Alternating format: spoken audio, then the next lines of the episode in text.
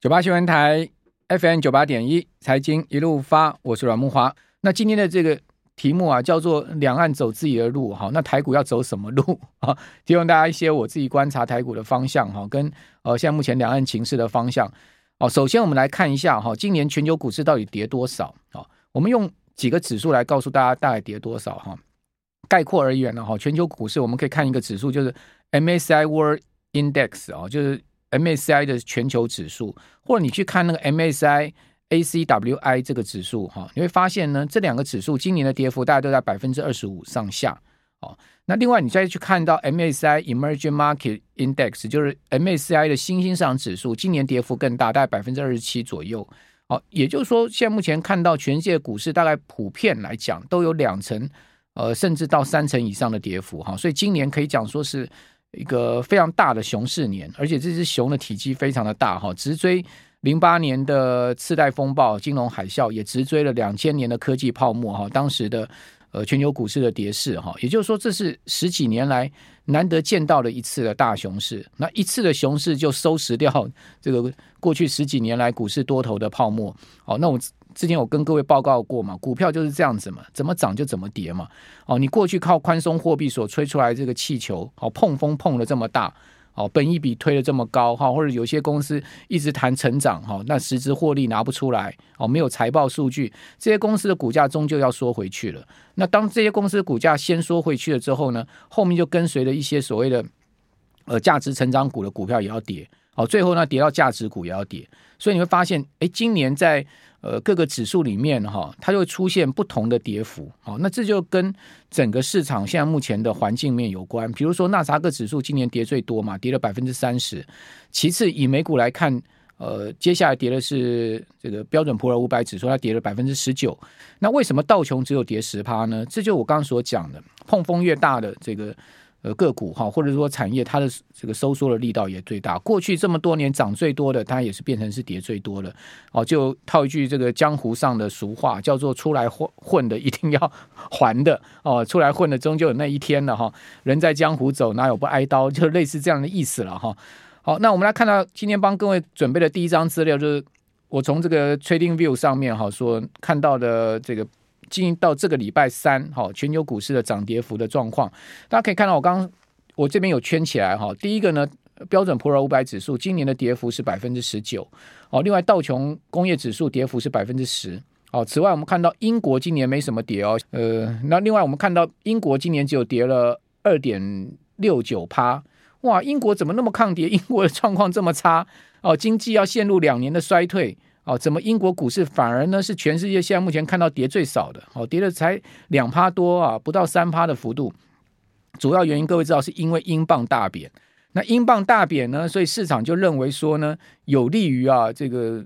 英国的出口，哈，所以呢，推升了英国股市，这是一个原因。另外一个原因就是英国现在通货膨胀非常的严重，再加上英镑大贬，所以资金呢就会跑到股票市场去，呃，找一找一些这个所谓避通膨的地方，哦，类似像这样子，就是买进一些资产，想要去对抗通膨，哦，就是变这样的一个所谓的概念了哈。但是我也不觉得躲躲进股市是一个好方法，哦，但。毕竟它在全世界股市里面跌幅真的是非常小的哈。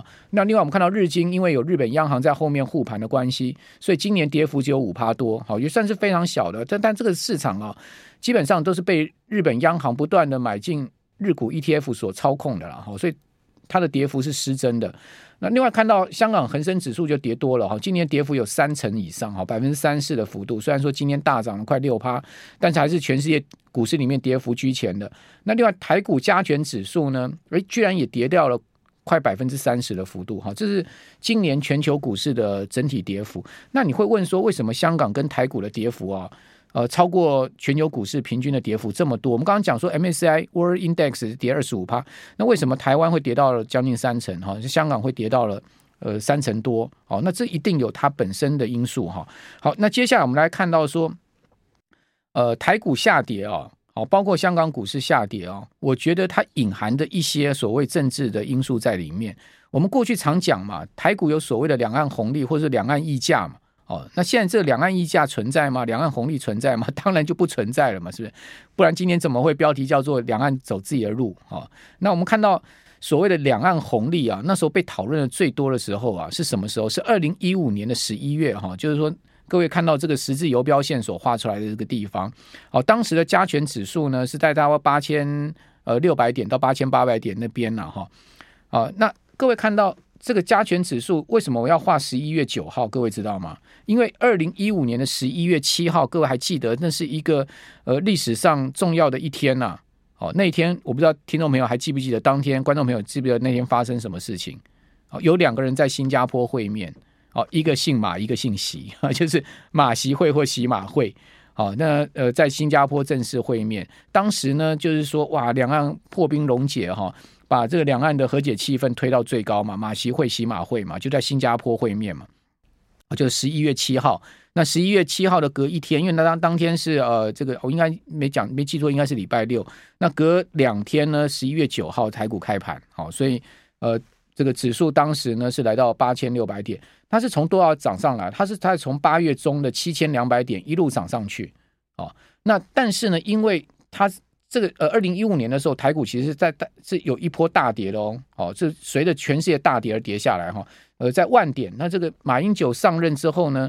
呃，在他总统卸任，因为他二零一六年卸任哈，他总统卸任前，终于台股又回回到万点，就是他上台的那时候的一个股价指数，等于说他终于有一个历史的交代了。就是说，马先生有一个历史交代是什么呢？就是说，哎，你看到我上任的时候台股有万点，我卸任的时候台股一样，好，这又回到万点哈。当时最高点就一万零一十四点哈，好一零零一四，好之后呢就大崩盘哦，这个直接从呃这个一。一零零一四哈，当时在差不多是在呃差不多五月，差不多四月底吧哈，一路崩跌到这个八月中，跌到七千两百点，哇，这一个波段崩跌了三十趴啊！哦，这跟今年的这个跌势比今年的跌势还厉害，因为今年是十个月跌三十趴哦。如果从高点算下来不止了，我们是从年初算下来大概三十趴，那从高点算下一八六一九不止哈。那它是短短的这个不到半年的时间就跌了三十趴。当时是什么因素？各位还记得吗？为什么会造成这么大的跌势？因为那时候美国联准会酝酿要升息嘛。因为美国联准会是二零一五年年底到二零一八年哦出现这个升息，然后二零一八年开始，呃一七一八年那时候开始就 QT 呢，时间我不是很记得了，反正就一直 QT 是延续到二零一九年哦，那时候就开始这个所谓量化紧缩哦，是先升息升升先在前面。那为什么会是在它？因为二零一五年年底升息，为什么它会在四月第一季？第二季交界的时候就已经出现崩跌，是因为 Bernanke 那时候就已经讲 QE taper 了嘛？如果各位还记得的话，美国联准会主席伯南克就已经开始暗示说 QE 要紧缩了，好，这个呃所谓的呃升息啊，好这些呃暗示要升息要 QE 要紧缩这些事情了，好，所以这就造成了全球股市的动荡哈。那之后呢，遇到了所谓的两岸红利说，而使得台股推升上去，但是真的是两岸红利推升台股吗？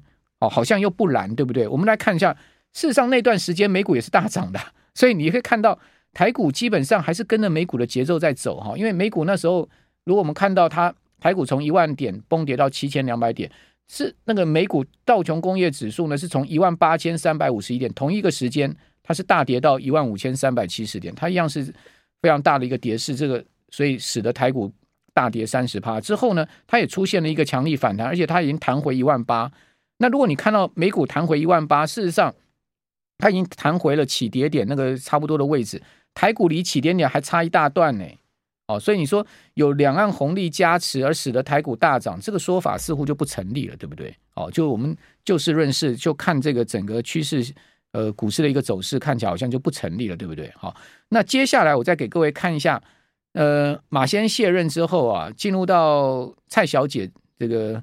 呃，当当家的一个情况之下呢，哎，你发现其实这他上任 当时大概股市在八千点左右，事实上是一路涨到今年的一万八千六百一十九点。呃，那呃蔡小姐在当家的时候，两岸情势好吗？我们看到两岸情势是越趋紧绷啊。那既然是越趋紧绷的情况之下，更没有两岸所谓的两岸股市红利了，那怎么台股是一路涨呢？好像这个两岸股市红利这个说法呢，我们从这样的一个对照看起来是不是不太成立的哈？我们这边先休息一下，等下回到节目现场。九八新闻台 FM 九八点一财经一路发，我是阮木花。有听众朋友在问说，到底我刚刚讲那个，我最近开始在呵呵 逢跌就买的两档股票哈，就慢慢买。我要跟各位讲，我是很慢的买哦哦，这个不见得一跌我都要买的哦，就因为我打算是比较长时间的去累积这两档股票的股票池哈。到底是哪两档哈？容我先保留一下，先不跟各位讲，等到时机到的时候我会跟各位讲的哈。好，那呃，我我看这两档股票最主要是看说啊，他们都跌到了大股东的真的是心头价了。也就是说，这一波台股的大跌哈，三十几趴这种跌势哈，真的是非常惨烈。很多股票真的都已经跌到大股东啊，自己会想去买进自家股票的价位了哈。只不过就是说，因为我们不知道后面还会有更坏的情势发生，所以你在这样状况之下，你明明就知道这些股票已经到了一个非常价值的买点哦，但是你还是不能说在这个地方一笔啊大量的买进啊去持有它，而是你必须要边走边看哈。好，因为毕竟后面的情势还很多变哈。那回到我们今天的主题，到底是两岸？有这个所谓的股市红利吗？我个人认为是基本上是没有了哈。但是呢，我要跟各位讲，没有的同时，两岸却是有绝对的股市折价哈，没有溢价，绝对有折价。也就是说，两岸情势一紧绷，风险一上升，台股呢它就会出现哦哦这种呃超出一般人预料哈，或者说呢超出全球股市的这个跌幅的情况。就像今年我们刚刚讲世界指数跌二十五趴，为什么台股会跌到三十几趴呢？是不是就是这样的一个状况？好，那你可以看到，呃，在我们现在实时邮标线所出来的这个二零一五年的十一月，哈，那就是说这个马席会的当天啊，股价指数如果以这个这个是月 K 线哈，如果以当月来看，它是在八千三了哈，那冲到八千六、八千八那个地方又压下来嘛，所以那个所谓的红利现象也是昙花一现哦，之后又回归到这个八千三的位置哈，那八千三一路涨到一八六一九哈，其实。从二零一五年一路以来，台股就是推升的行情，中间当然有回档哈，就是说受到正呃呃这个单一事件的回档，比如二零二零年三月那时候大跌哦，但很快又又恢复多头，所以在这这么一段时间，从二零一五年、一六年、一七年一路以来，大家都习惯存股嘛，因为存股就对了，只要你敢买放着哦，你就会赚钱。但今年却吃到大苦头了哈，因为今年的行情就是大空头。好，大熊市，所以今年存股的人都哀哀叫，对不对？好，那只不过说什么时候这个呃股市会翻翻扬，哈，会结束空头啊？基本上我觉得呢，这个只要你资金够雄厚，你能撑得久，撑得久就是你的哈。那问题就是撑不久哈。你如果说资金是用融资或借来的话，你就会被抬出场哈。好，那回到刚刚讲说，为什么两岸没有股市红利，反而会有股市的这个所谓折价呢？最主要是跟外资的态度有关。各位可以看到哈，呃，这两天央行在立法院里面的报告嘛，啊，央行是说，呃，今年台币会贬十三趴，哈，那最主要原因啊，是因为外资卖股走人，外资今年已经卖了一点三兆台币哦，这是一个非常惊人的数字哈。大家看到说外资。呃，到底在台股赚了多少钱？央行呢也有统计出来的资料哈，这一次应该是央行这个公开资料大放送了。好，最主要我觉得也是为了杨金龙金融总裁稍微卸一下压力，因为毕竟我觉得杨总裁现在遇到的是央行内部跟外部的双重压力，好，这个呃压得很重，好，就是说啊，你台台湾升息不利，所以导致台币走贬，所以他提出了很多佐证，说不是这个升息不利的关系哈。大家看到他提出资料是什么？他说呢？呃，今年二零二二年哦，呃，整个股息非常多，二点三兆。那其中外资获配了有六千六百多亿。哦，那外资每一年股息收入都非常的丰厚。要尤其是今年哈、特别丰厚，因为去年上市公司大赚嘛，哦，所以今年呃股息配的特别多嘛。哦，明年就没那么好了然后。那央行说呢，到去年底哈、外资投在这个台南台呃台台湾股市的资产市值是七千五百多亿美金。扣除汇入本金之后呢，它账上获利达到五千两百多亿哦，其中大概两千九百九十五亿哈，将近三亿美呃三千亿美金呢，是最近这两年台股上涨的增值利益，就资本利得了哈，折合高达九兆哦。另外，央行也统计说呢，部分外资因为短期内啊大量频繁的进出啊汇市，所以呢，它的外汇交易量占银行间外汇交易量比重已经将近四成，这个应该也是央行。比较少见公布出来的资料哈，就百分之四十外汇交易，每天十十亿美金左右上下这样一个金额，其实是外资交易的哈。那今年台币贬值的主要原因是因为外资卖超台股并汇出资金。